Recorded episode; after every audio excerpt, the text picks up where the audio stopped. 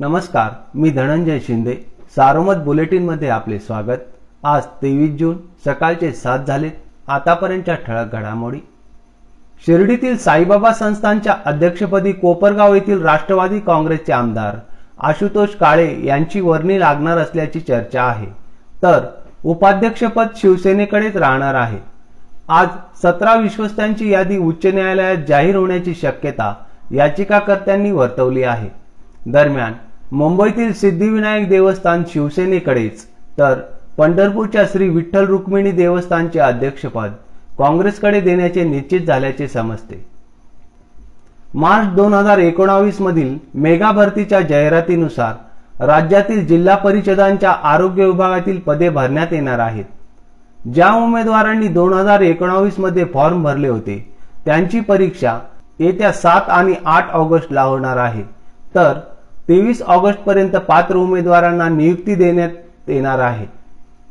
अहमदनगरसह राज्यातील पशुचिकित्सा व्यावसायिक संघटनेने प्रलंबित मागण्यांच्या पूर्ततेसाठी मागील आठवड्यापासून आंदोलन सुरू केले आहे. तर दुसरीकडे पशुवैद्य श्रेणी एक एल डी ओ यांच्या संघटनेने कोविड विमा कवच मिळावे अन्यथा शेतकऱ्यांच्या दारात जाऊन लसीकरण न करण्याचा निर्णय घेतला आहे.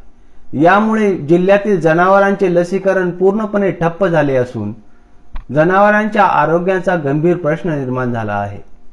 श्रीरामपूर शहरातील संजयनगर भागात बनावट मद्य निर्मिती करणाऱ्या कारखान्यावर राज्य उत्पादन शुल्क विभागाच्या अहमदनगर येथील पथकाने मंगळवारी छापा टाकला.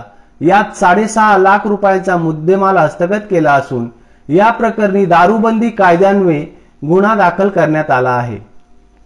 अहमदनगर महापालिकेच्या महापौर पदासाठीची निवडणूक महाविकास आघाडी एकत्रित लढणार आहे. याबाबतचा निर्णय उपमुख्यमंत्री अजित पवार नगरविकास मंत्री एकनाथ शिंदे यांच्या उपस्थितीत मंगळवारी मुंबई येथे झालेल्या बैठकीत घेण्यात आला. बैठकीला शिवसेनेचे संपर्क प्रमुख भाऊ कोरगावकर आमदार संग्राम जगताप माजी शहर प्रमुख संभाजी कदम नगरसेवक अनिल शिंदे गणेश कवडे अनिल बोरुडे संजय शेंडगे आदी पदाधिकारी उपस्थित होते. या होत्या ठळक घडामोडी सविस्तर बातम्यांसाठी वाचत राहा दैनिक सारोमत किंवा भेट द्या देशदूत डॉट कॉम या संकेतस्थळाला. नमस्कार.